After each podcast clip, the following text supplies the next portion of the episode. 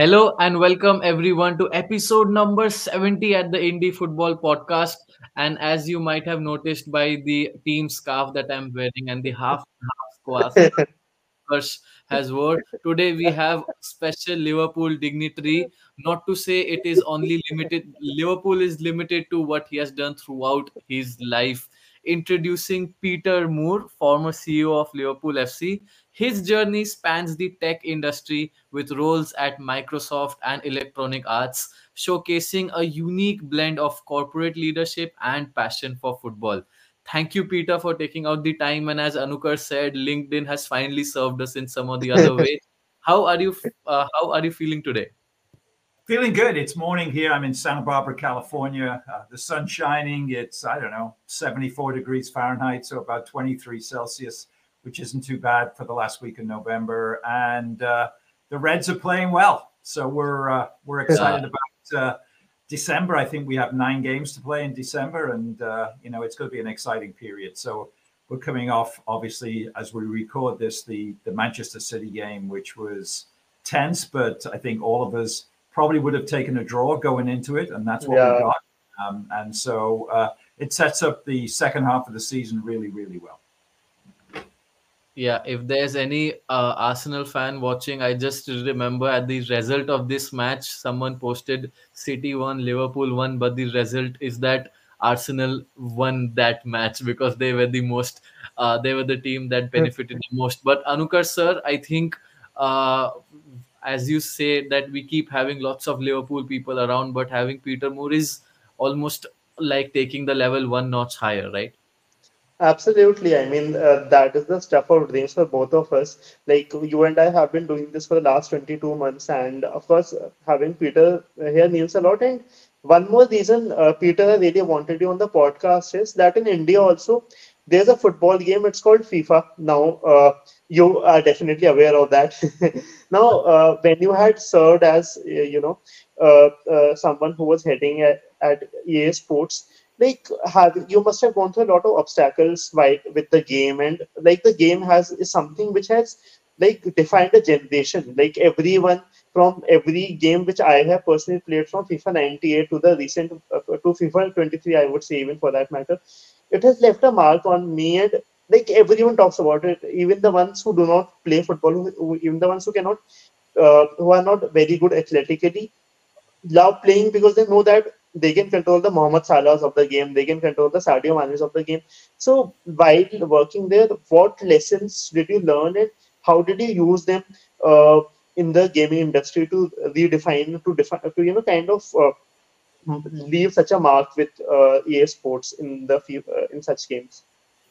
Well, I think what was going on, I joined EA in 2007, so 16 years ago, as president of EA Sports. And during that time, FIFA and Pro Evo Soccer, the Konami game, were kind of nose to nose. It was at times a 50-50 market share. And we at EA invested heavily in technology. And I think equally importantly, in licenses, because I think the authenticity of the game is really what started to set us apart from our competition. And when I say licenses, I mean hundreds of licenses, leagues, clubs, federations, referees, balls, you name it. And then on top of that, doing independent deals with clubs and, of course, the Premier League and Bundesliga exclusively. And I think this gave us a level of authenticity. And what I do in reflection now take pride on is the way that we have introduced football to tens of millions of young men and women throughout the world who, to your point, maybe not the best at kicking a ball, but fell in love with the game and learned about the game and started to really enjoy the game both virtually and in real life through the game formerly known as FIFA. Now, of course, EA Sports FC. So, yes, I mean, we created what is now a worldwide phenomenon as regards a video game in every metric you want to apply against it, revenue, engagement, impact. But I think and even FIFA in their headquarters in Zurich, who I would visit on a regular basis, will acknowledge that we did the game of football an immense favor by investing as heavily as we did, not just in the simulation of the game, but everything that surrounds the game, the passion, the emotion, the songs, the crowds, the stadiums, even going into the journey of a player from academy to maybe putting out on loan to finally making the first team, all of that has been integrated in the game over the past, to your point, 25 years. And so it's with great pride that I reflect back on what the team in Vancouver, British Columbia, was able to do, not just for EA, but for the game of football, period. That's quite interesting. And I feel it is worth diving a bit deeper into this. You mentioned about your experience throughout developing this. How did you navigate the challenges of overseeing the development of sports games? And probably what are some of the innovations that made you most proud during your tenure there? Well, I think the key, first of all, we had a great development team. You know, I'm not writing code. I'm not dictating the physics or the audio. My team in Vancouver did a superb job, not just in raising the level of our game, but as often the case when you're in a competitive environment, raising all games who needed to compete with the game formerly known as FIFA during that period of time. But what I think we did in the later years is understood that it just wasn't about playing a 90-minute simulation of a football match. This was about everything that we love about football. And, you know, to the point I just made, the passion, the emotion, it's not just once or twice a week, 90 minutes. We all live and breathe it for 24/7. Absolutely. This week is a good example. Today, Champions League games. Tomorrow, Champions League games. Thursday, Europa League games. All of which keeps us on this kind of hamster wheel of passion, joy, anguish that we love about football. You know? And so that's what we wanted to, if you will, capture within that game. And it, again, it wasn't just the simulation of the game itself. So everything that we invested in providing this entire ecosystem of football. In the later years, we did something called The Journey, which took a young player and it took him from the academy, and you had to play him through all the way through the youth teams and then, you know, get out on loan, maybe make a first team appearance, but then be sent out on loan. So this journey that modern footballers have, we wanted to replicate. And again, I think the bottom line is, what we are able to do is elevate the game, not just the video game, the game of football, educate tens, if not hundreds of millions of young football fans over the decades, help FIFA with a little bit of a PR that they actually needed during that period of time. And I think change the way we think about sports video games as we are here, not just football, but basketball and hockey and American football, UFC, all the golf, all the games that we're so used to playing and enjoying. I think what FIFA did, you know, was set the gold standard for how a game should be built, how you should experience that game. It also became a live service, not just a game. And that was the real key when you added Ultimate Team probably 12, 13 years ago now, and you were able to create your own team from the best clubs in the world. And that created an interesting environment. At first it was, wait, you're going to break the licenses? A Manchester United player can play for a team wearing Barcelona uniforms? This doesn't feel right. But I think very quickly we were able to, if you will, educate the clubs, the leagues, the federations that this is what people wanted. They were playing fantasy football. But instead of it just being pick a team and let the real players get it, you were in control with the controller. And so I think what we've been able to do whilst I was at EA, and my team takes all the credit as they should for this, is reimagine sports video games from 20 years of just playing the game, if you will, to the last 10 or 15 years of playing the game, checking your phone, looking at the tournaments. Esports became a big deal. Getting involved in collecting players and having to pick your own quote-unquote ultimate team. I think that became the real game changer, pardon the pun, but that's where I think when I look back, I take the most pride with what our team was able to do. That is actually a very beautiful way of encapsulating things, because honestly, I think FIFA as a game, like EA Sports, like of course led by EA Sports, it taught us a lot also, because like I would be honest with you, like for someone like me growing up in India, I had access to watching Liverpool play. But when I could actually see that there were so many leagues in the world, that there were so many players, and there were some talents which you actually discovered through FIFA only, who actually became stars. Like I would be honest, was a player who actually fell later in his career, but Alexander Pato was some player who was a fan favorite for many at AC Milan, because he was young, he could strike the ball at another level, and like we became a lot more knowledgeable when it came to football as kids, I guess, because of it. But like coming to my favorite part from here, Peter, I'll slightly digress here. So from 2017 to 2020, you were CEO at Liverpool, and whenever any big transfer came in, whenever any big deal came in, your name was always mentioned by the big organizations that you had gone on for certain negotiations to negotiate a deal. 2017 was the year Mohamed Salah came in, and Liverpool were consistently in the Champions League, winning the Premier League, the Champions League. So being through that time over, what changes did you bring at a CEO level? And how did you feel that the culture shift at Liverpool helped them to win almost anything and everything in the world?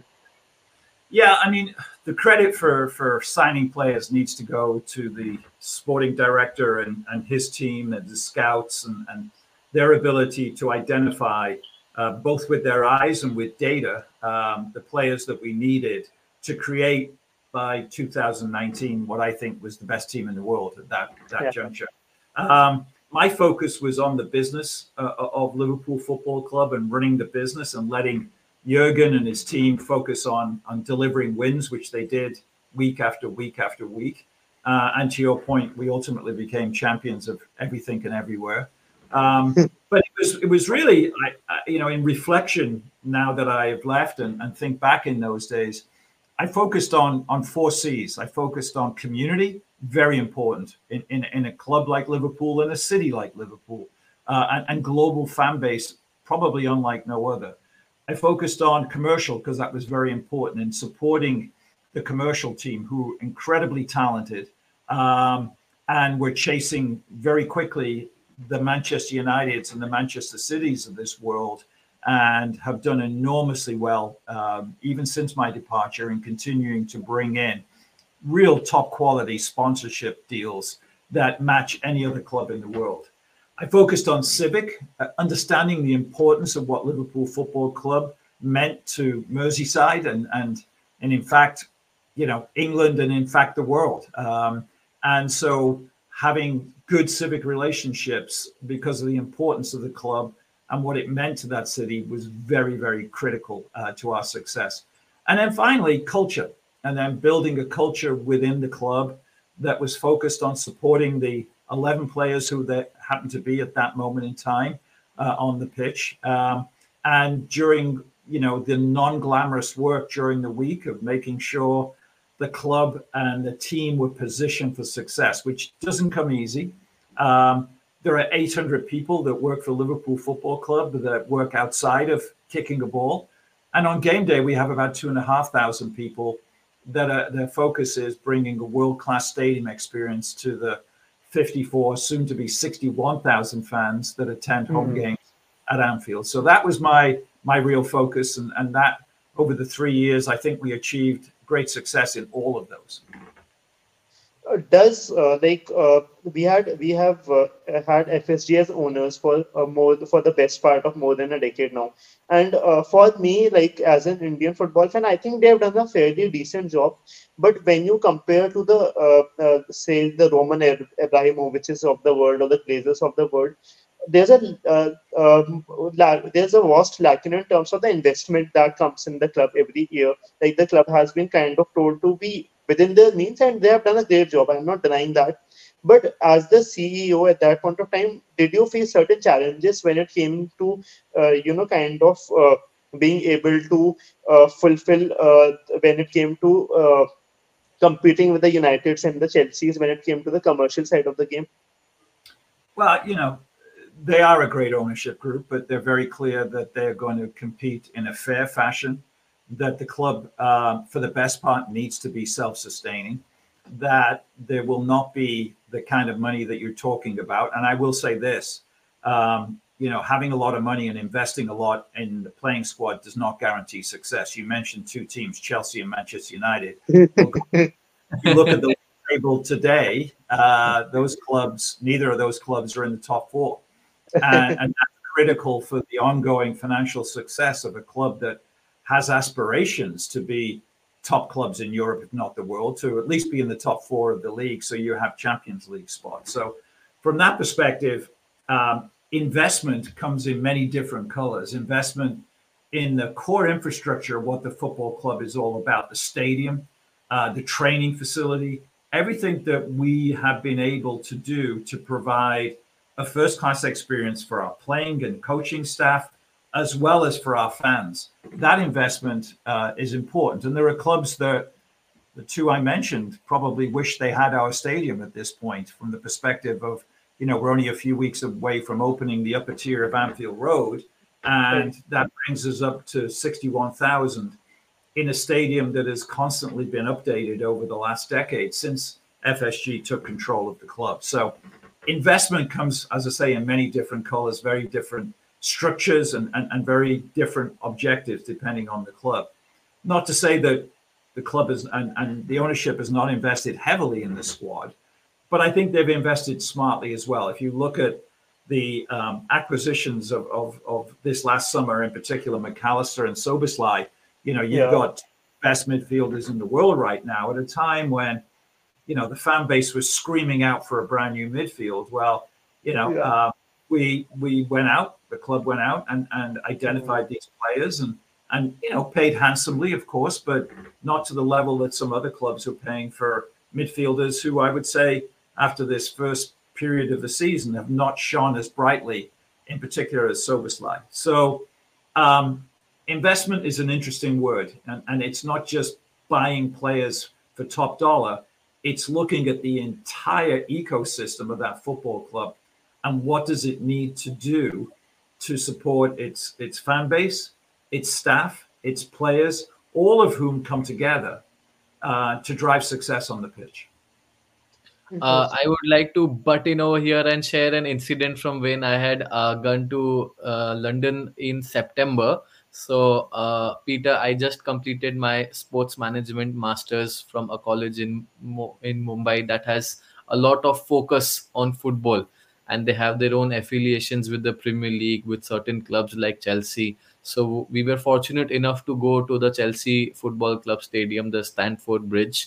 And the tour guide being very honest in serving this job as 40 years taking care of the venue, he very candidly mentioned that the current capacity of 40,000 at the Stamford Bridge is far below from all the competitors of Chelsea.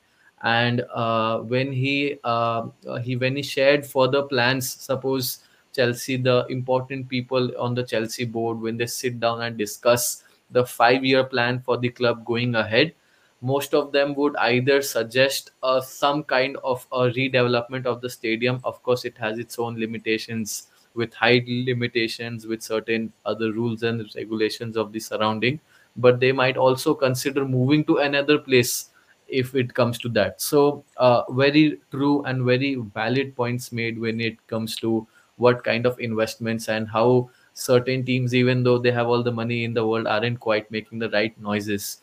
Another direction that I wanted our conversation to steer towards is your time with Wrexham. You had served them as an advisor.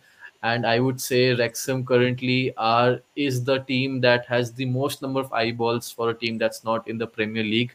Here, even in India, you know, when the documentary came out last season, everyone, even people who were not so much interested in football, just because it was Ryan Reynolds going in and the entire, like the first step was Ryan Reynolds. And then as you go through the documentary and you see so many different kind of reasons that Wrexham needed that kind of a push that they eventually got from the investments. So it was quite special for the people even here in India. So, I mean, what we want to ask you is What motivated you to take this role, and what do you envision for the future of that club? Well, I was born and bred in Liverpool, but my dad owned a pub, and we had the opportunity as a family to move to Wrexham when I was 10 years of age. Oh. And so we moved to Wrexham, and not too far away. It's maybe, you know, a 40-minute drive from Liverpool on a bad day. I grew up in my formative years, my teens, in Wrexham, and played for Wrexham schoolboys, played for Wrexham youth teams, played in the Welsh National League right there, and played for Gresford Athletic. And if you watch the documentary, Gresford, the colliery and the mining disaster, it features very heavily. And that's the village that I played for all throughout the 70s. I was player manager of Gresford Athletic. So it's very near and dear to my heart. And so Rob McElhenney reached out once he started to formulate this idea of buying a football club, and was told, you know, Peter Moore has just moved back from Liverpool and is in Santa Barbara, which is only an hour and a half from where he lives. And he drove to see me. You know, he wanted me to go back and take a senior role at Wrexham. Wasn't going to happen, but I said I'm very happy as I was to advise and do interviews and speak to all of my family still lives in Wrexham, and do what I needed to do, get EA Sports on a call so we could talk about getting Wrexham in the FIFA game, which we did, negotiate with the university and get that relationship going because they owned the stadium, which we did. And I spent most of my time doing interviews with the BBC and Bloomberg, and over here in America, even some of the bigger media networks, validating that these guys were for real, because there was a ton of skepticism that they were going to come in, that they were going to do the documentary, make some money, make even a bigger name for themselves, use it maybe as a platform for Aviation Gin or Mint Mobile, which they kind of did. And then walk away. Well, nothing could have been, as you've seen, further from the truth. Not only are they, you know, engaged owners, they spend an inordinate amount of time going to Wrexham, which is not an easy place to go to, I can tell you. And so it's amazing to me. I grew up there. It's a sleepy town, as you can see, that's fallen on rough times. And so every episode I watch, I just smile because that was my life growing up. And Nobody would take Wrexham seriously in the later years because, to your point, they had moved outside of the top leagues. When I was a teenager, if I wasn't playing, I would go watch Wrexham play, and probably have watched them play 200 times in that period. Oh. In the late 60s and most 70s. Yeah, so I would go to the race course all the time. It's only 3 miles from where I lived. Okay. I was playing a lot, so I didn't always have the opportunity, but I know the town, I know the club, I know its history, I know its potential, I know the people. And so I was able to provide advice, direction, counsel to Rob, and then introductions, in particular EA, got that all of that moving. And I think give them some air cover here, particularly in the US, but also over in Wrexham with interviews. You know, Robert explained to me that during the height of lockdown in March and April of 2020, that he was flicking through Netflix. He and his son are big FIFA players. So it's kind of a little bit of a, again, the story we're saying, kind of fell in love with soccer via playing the video game. Yeah. At least not yet. And then saw a program, which I don't know whether you get in India, called Sunderland Till I Die. Yes. That documentary really caught his eye and his heart, and said, this just reminds me of Philadelphia, where I grew up, where during the period I was growing up, our sports teams weren't very good, to say the least. A little different now. But and he had never met Ryan Reynolds. They had exchanged some messages. But together they said, we can buy a football team and do good. And their entire focus is doing good for a community, because they have the wherewithal to do so. And they could also raise, as every corner of the earth that I go to now, I say Wrexham, people have seen it. And that's a little bit of the star power, in particular of Ryan Reynolds, not being disrespectful to Rob McElhenney, but you know, it is when you have owners like that, people pay attention. And it is this reflected star power that all of a sudden they start watching the documentary. And I think so many people around the world can watch that and think about their own lives growing up, particularly in working class environments where sport was that release. And you look forward to your football team playing on a weekend. But if they were awful, it depressed you. And you add to that the industrial decline and the commercial decline that Wrexham was going through in the 90s and the early 2000s, and you had a football team that wasn't delivering it for you on a Saturday, it was a double whammy. And so what they've been able to do is raise the morale and spirits of an entire community through the purchase of the club, getting the club away from, pretty close to going bankrupt, and then getting them back in the Football League as they did last season, and now playing very competitively in League Two. I have a question here that was it like when you were working with Ryan Reynolds also for that matter, was it like life coming back a full circle when you could see like a club which had kind of been like a boyhood club, seeing them do so well and become like a global face at this point of time? And how do you like deal with say someone like Ryan Reynolds who while he's a star in the US, in a country where they call it as soccer, but how do you deal with working with him, and how did he embrace the culture in the UK when it came to kind of investing and being so much into Wrexham? How what is the whole perspective on the whole situation? Well, it's a little bit of circle of life for me. I mean, Liverpool certainly was. I was born and bred there, but when I went to Liverpool to live, to do the job, I moved from the United States and domiciled legally in the UK again. It had been 50 plus years since I had left Liverpool. So I had to reacquaint myself with my hometown. I mean, look, I've been many, many, many times watching games, visiting my family, but I hadn't lived there since 1965. And so you have to reacquaint yourself to your hometown in ways that visiting for 2-3 days and watching a football match was never going to do. Wrexham, very similar. To me, it was my life in the 70s before I moved to America, which was in 1981. I played a lot. I was going to university to be a physical education teacher. And my life was watch football, play football, learn to coach football. It was very much focused around football during that period of my life and my career. As I went on to be a physical education teacher in a town not far outside of Wrexham. And so, again, when I watch it and people will talk to me about Wrexham, I just smile because I can't get my head around how anybody outside of North Wales even knows Wrexham. And the people of Wrexham, I can tell you, just walk around with a smile on their face all day long because they cannot believe the global exposure that this has given them. And again, for a town that has been on really, really rough times, going back to the days of coal and steel, it is refreshing and uplifting to now see the spring in the step of everybody there because they know that they're on a global stage.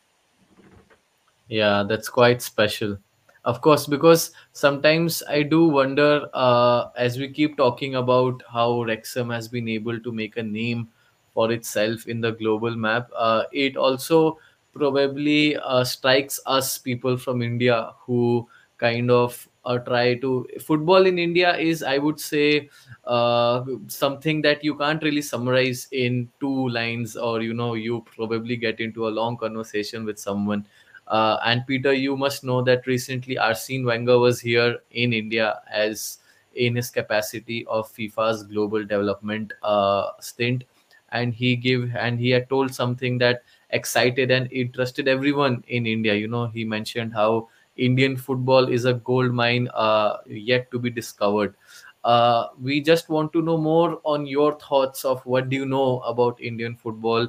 What are certain things that you like? Or you can be honest and say what are certain things that you believe are contributing factors for India's not so fast progress in the sport, because there are many things that even we, just the two people over here who started a podcast, and now we are a team of 10 people who try to do things around football.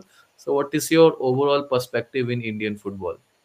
The potential is huge. And obviously, let's get the C word out of the way. Cricket is by far the national sport, always has been, always will be, for a lot of reasons. India can dominate, at times, although it didn't quite work out in the World Cup recently. That is breaking. Asset on the board.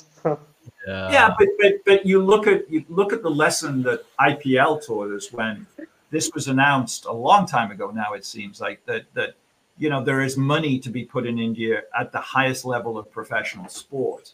Now the infrastructure and the stadiums are focused on cricket. There's no doubt, and India can pull off hosting a World Cup of cricket. One day, 20 years from now, whatever, there will be a bid from India to host a World Cup in India, in the Indian subcontinent, and it may be that it has to be shared with somebody. I don't know whether.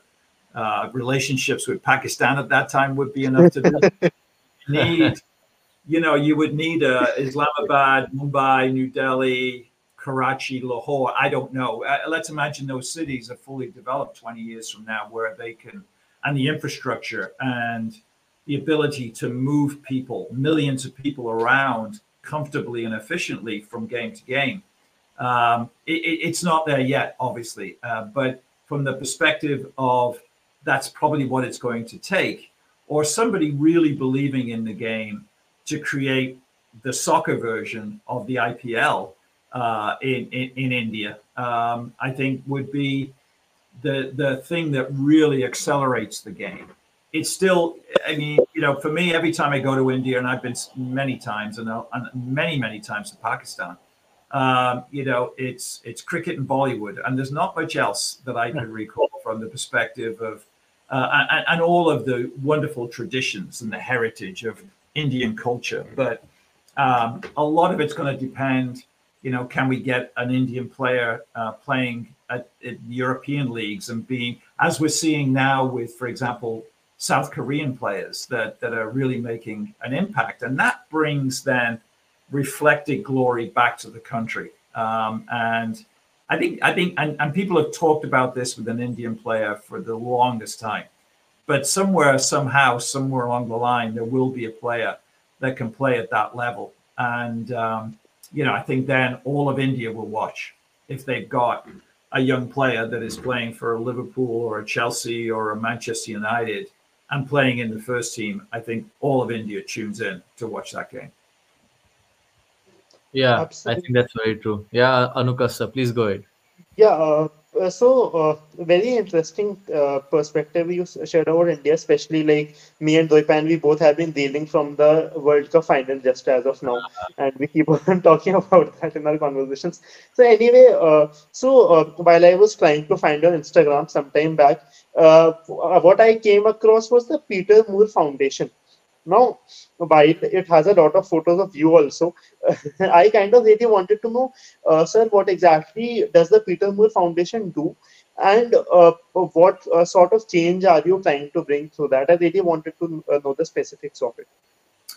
So when you go back to a city that you left 50 years prior, and you see that city in all of its glory, and Liverpool is a magnificent city. That has got amazing heritage in shipping and one of the world's biggest seaports during the 1800s and still has that infrastructure to this day. It's a magnificent city with a special breed of people that live there and grown up there. And much of what my success in my career, you reflect back of, how did I get here and why me and maybe not somebody else? And you reflect back on your heritage and what growing up in a particular place or being around particular people or being fortunate to go to a particular school, all of that adds up to who you are and your success. And when my wife and I, and my wife's American, never lived in England. I never lived outside of America, but we moved to Liverpool in April of 2017. It didn't take me long to get a real grasp on the challenges still to this day of growing up in the less fortunate and the more disadvantaged areas of Liverpool. And I owed it to those people and their dads and their granddads and grandmas that were around when I was coming up to give back. I've been lucky in life, and part of that luck is my Liverpudlian personality that allowed me to be energetic and optimistic and front foot. And it's one of the things that helped me in my career. You know, and so where does that come from? Well, it comes from being a Scouser. It comes from being from Liverpool. And so I felt I had an obligation to give back to the people that had helped me get there, or at least the descendants of the people that had helped me get there. And when you looked at it more closely, the power of football as a platform was immense. And so the Peter Moore Foundation was founded, and I funded it. I didn't fundraise. My wife and I wrote all the checks for it. We focused on food banks. Food poverty is a real issue in Liverpool and many cities in the UK, unfortunately and tragically. And so we worked with Fans Supporting Food Banks, which is an organization that is born and bred in Liverpool that collects bags of groceries before every home game, both at Anfield and Goodison Park. And so we bought them a vehicle, a more top-of-the-line vehicle than they currently had, so that they could move the food efficiently and redistribute it to the families in need. Cancer is a big deal, unfortunately, in Liverpool. 50% of people in Merseyside will be impacted by cancer in their lifetime. And so the building of a new cancer hospital was something that we supported. Alderhay Children's Hospital, which has been a mainstay, and my mom was a nurse there from 1948 to 1952, and so we funded treatment rooms there. So I could go on, but these are the core things that, when you've been as fortunate as I have in life, and you can look back, which you need to do because you didn't do it all on your own, and look back at the people that put you on their shoulders. Well, you owe them a debt of gratitude, and the best way to do that is to reinvest in the city that gave birth to you and set you on your way, and to look at the challenges that city and its people have. And that's what we did. And that's what the Peter Moore Foundation was and still is all about. That's interesting. Before you proceed with this episode, Toya, is there any sound disturbance from your side? Okay. I'm all good. Yeah, I'm all good. Yeah. Okay. Anyway, yeah, so I'll continue. That is pretty interesting, actually, because honestly, I think being able to contribute back to the city where it all started actually must mean a lot to you. So, Peter, coming into more, I'll come back to Liverpool here. Michael Edwards, I don't know if there's decency bias here, but I think he has been one of the finest sporting directors in our generation when it comes to global football. So, what were the qualities while working with him that you saw which really differentiated him from the other sporting directors, and how was he able to, find those gems within global football who were at the right price also, and who were able to make such a difference to the team? So our sporting team, our sporting group, Michael Edwards, sporting director, the scouts, Dave Fallows, Barry Hunter, sports scientists, we have PhDs, Dr. Ian Graham. I mean, I could go on.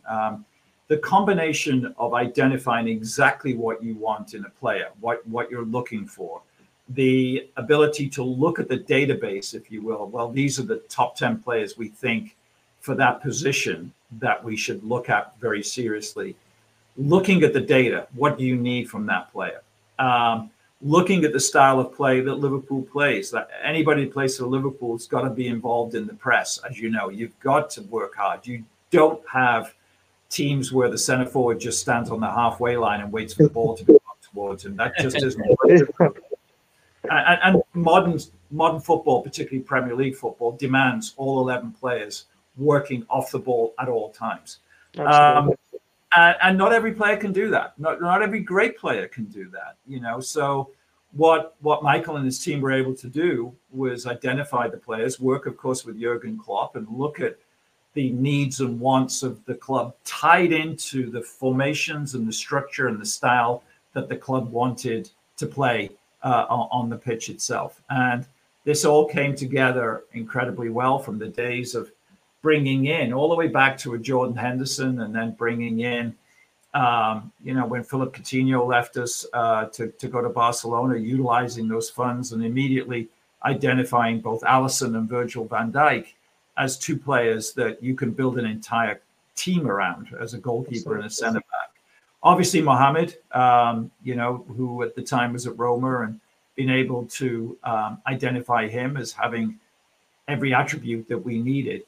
Yeah. I will say all these players, they come in and they then need to be molded by Jürgen and his coaching staff, Pep Linders, Pete Crouch, John Achterberg, and goalkeepers. And so these are not, off-the-shelf brilliant players that are ready to go in and, as Mo has done, score 200 goals in the Premier League. This requires work, chemistry, understanding what the manager wants, understanding the way that Liverpool plays, which is a little different than probably most teams in the Premier League, and understanding you're going to work harder playing for Liverpool than you probably have in your entire career.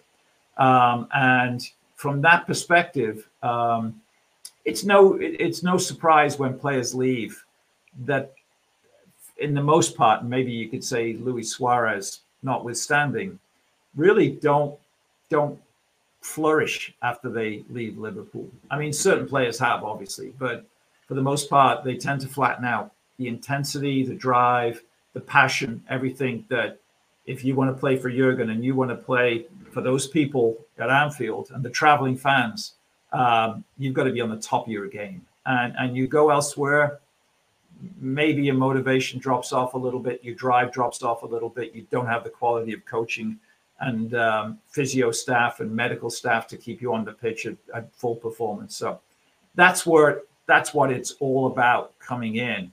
And that's what the sporting director and his team were able to do during that period. Yeah, I think that is something special that you share right there, because we have always learned that in sports, the results come from a group of people, and it very rarely is it a case where there's only one specific individual who can, of course, drive the course of a team for a particular time, but not in a sustainable way.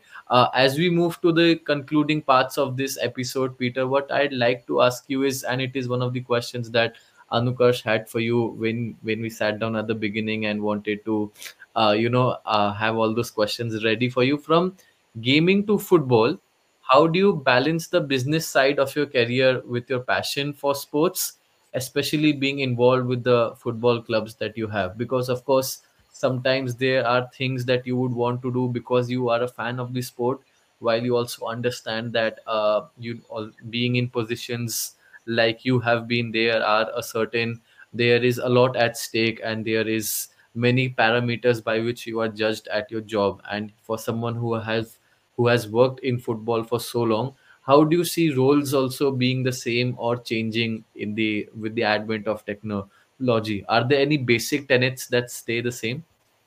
Well, it's certainly, I've never run a football club, never mind the biggest football club in the world, but it's a business. And every business has, if you will, customers, although I'm never going to call them customers. They're obviously fans and multi-generational supporters. You've got to take care of them. You've got to give them you've got to meet their expectations wherever they are in the world. And the thing that was very evident to me very quickly is the great majority, maybe as many as 99% of our hundreds of millions of fans will never, unfortunately, get to Anfield to watch Liverpool play. So you've got to provide experiences and engagement with them that they feel like they're part of the team, part of the club, feel close to the club. And so... And similar to video games, we built communities. We built in games during the 20 plus years that I was involved in gaming. It went from offline, just you and your friend on the couch, to millions of people playing online. And the need to build community and engage directly with the gamer was key.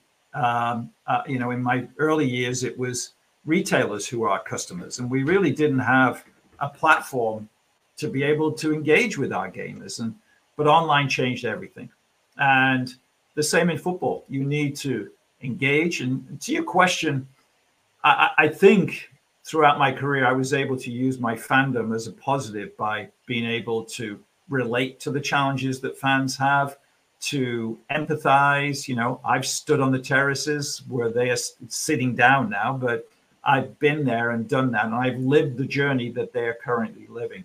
Sometimes it got in the way. My enthusiasm as a fan spilled over, and I would, you know, once in a while, you know, post something that was purely from fandom, and that was silly on my part and not well thought out.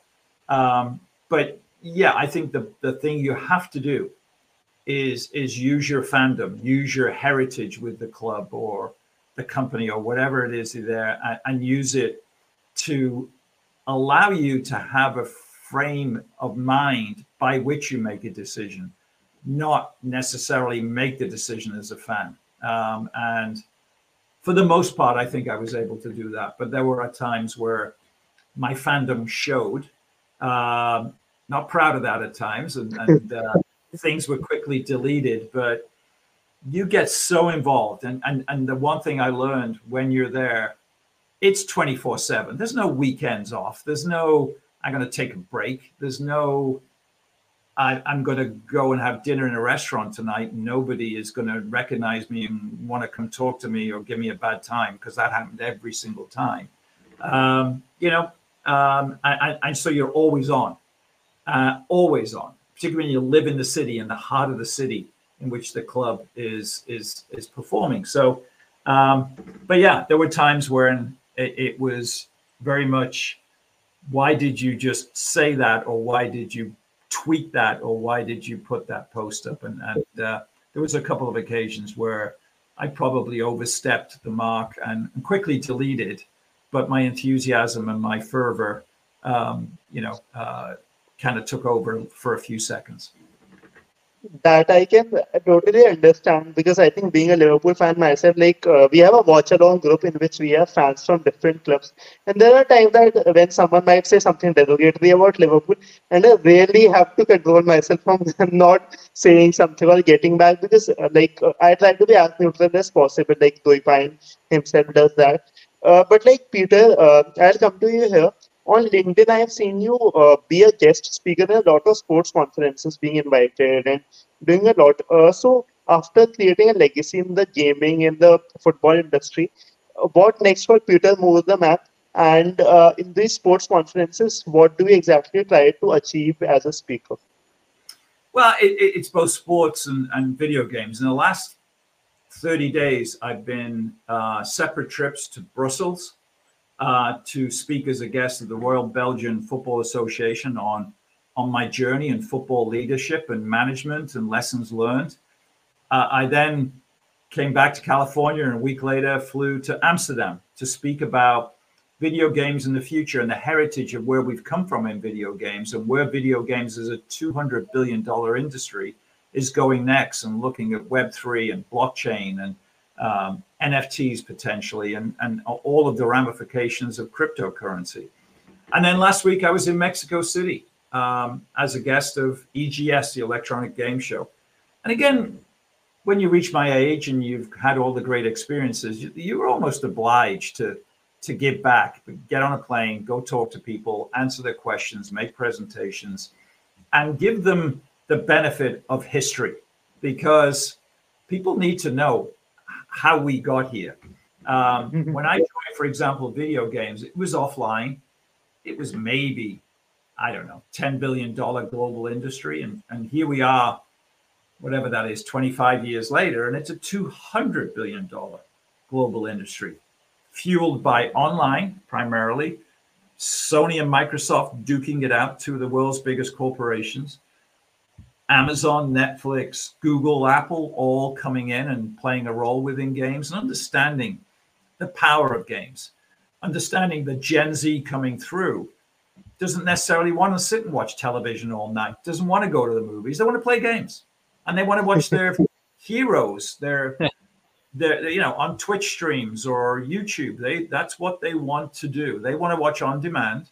And so, the corporations have understood that gaming is the key to the generations that are now have money, have time, and certainly generations to come. And, you know, that's what, and I've seen that in my entire gaming career evolve from literally being boys in their bedrooms to where we are now with tens of millions of people playing online. Yeah, that's of course a very big part of even in India, I would say, having done this entire one-year course, everyone does speak of the gaming industry, the esports as a budding area. But I think, Peter, this has been a great time. And Anukar sir, if you have something else to ask, please do that, because I'm sure after a while, Peter might wonder how long are we going to keep him for. Yeah, this has been great. The only thing I would add is, you know, my focus now here in Santa Barbara is founding and building a brand new professional football club for both men and women here in Santa Barbara to play in USL in the spring of 2025. And that, again, giving back to a community that I've only lived in for a few years, but understanding the power of the game here. It's a big soccer town here in Santa Barbara that's never had professional team for 30 plus years. And even when it did, they weren't very successful, but it's different times here in America. And the game is exploding at every level, whether it's Welcome to Wrexham or Ted Lasso or Messi to Miami or the Premier League. Every single game covered, and every Champions League game is going to be live in a couple of hours on American television, you know. And in the 40 plus years I've lived here, the last 5 years have been amazing to watch the growth of the game, both men and women.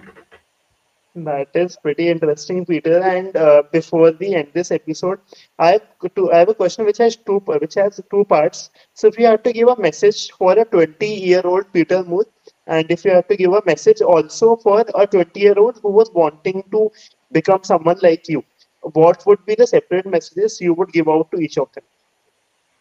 Well, the thing I think you find in your life, and certainly for me, is what you think you're going to set out to do, even when you're in university, even with your first job, is not necessarily where life is going to take you. And you've got to be prepared for all of those zigzags in life. I mean, I was always going to be a physical education teacher. That's what I wanted to be.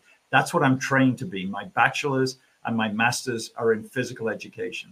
I taught for a number of years and enjoyed it, but the opportunity to take a bit of a risk to come to America was posed to me just as a soccer coach. And it was actually probably a very, I don't want to say dumb decision, but it was like to give up a career. How old were you at that point of time? When I came to America, I was 26. And realized pretty quickly that coaching and playing wasn't going to get it done for me, and started selling soccer shoes to retailers in Southern California. And that's what I did. I was a salesman. And that teaches you a lot. But your career will always take twists and turns. And it's up to you, A, to take the risk when it presents itself and go for it, even if it's something that's a little different. I mean, at 44, I've been working at Patrick Shoes and then at Reebok, and the opportunity to join the video game industry was at 44 years of age, and I knew nothing about video games. But being from Liverpool, you grasp things pretty quickly, and you fake it till you make it, and you jump in on these things and go. So my advice would be to people is, A, believe in yourself. That's critically important, because if you don't believe in yourself, why should anybody else? Don't be afraid of jumping in, holding your nose and jumping into the water where you don't know how deep it is and you don't know where it's going to take you. I mean, that is always something that I've never been afraid of doing. And, you know, what I've always been good at, and again, we Liverpudlians are great at this, is talking myself into things and, being the face and the front man for the companies that I've worked with, because of, I think, my personality and probably my natural effervescence and, ability to present like Liverpudlians can do. We believe in it. We have a lot to say for ourselves. And so I've always embraced that part of my personality, and it's helped me enormously well in my career. I think that's deeply inspirational, and that will help everyone out there, irrespective of where they come from, irrespective of which part of the world that they come from. Thank you, Peter, for taking out the time. I'm sure it is one of our most informative, educational, and enlightening episodes. We look forward to staying in touch with you. We at the Indie Football Podcast do different kind of things. We have our Instagram lives around various things. We have our data segments, and I'm sure someone as knowledgeable as you would probably love to sometime, probably even come over to India and meet us sometime. Thank you, Peter. Thank you, everyone. Good night. My pleasure, and thank you to all my friends there in India. I've been to Mumbai, New Delhi, Islamabad. I've spent a lot of time there, and the same in Pakistan. So it's always a wonderful place to visit, and I look forward to doing that in the future. Thank you so much, Peter, for your time.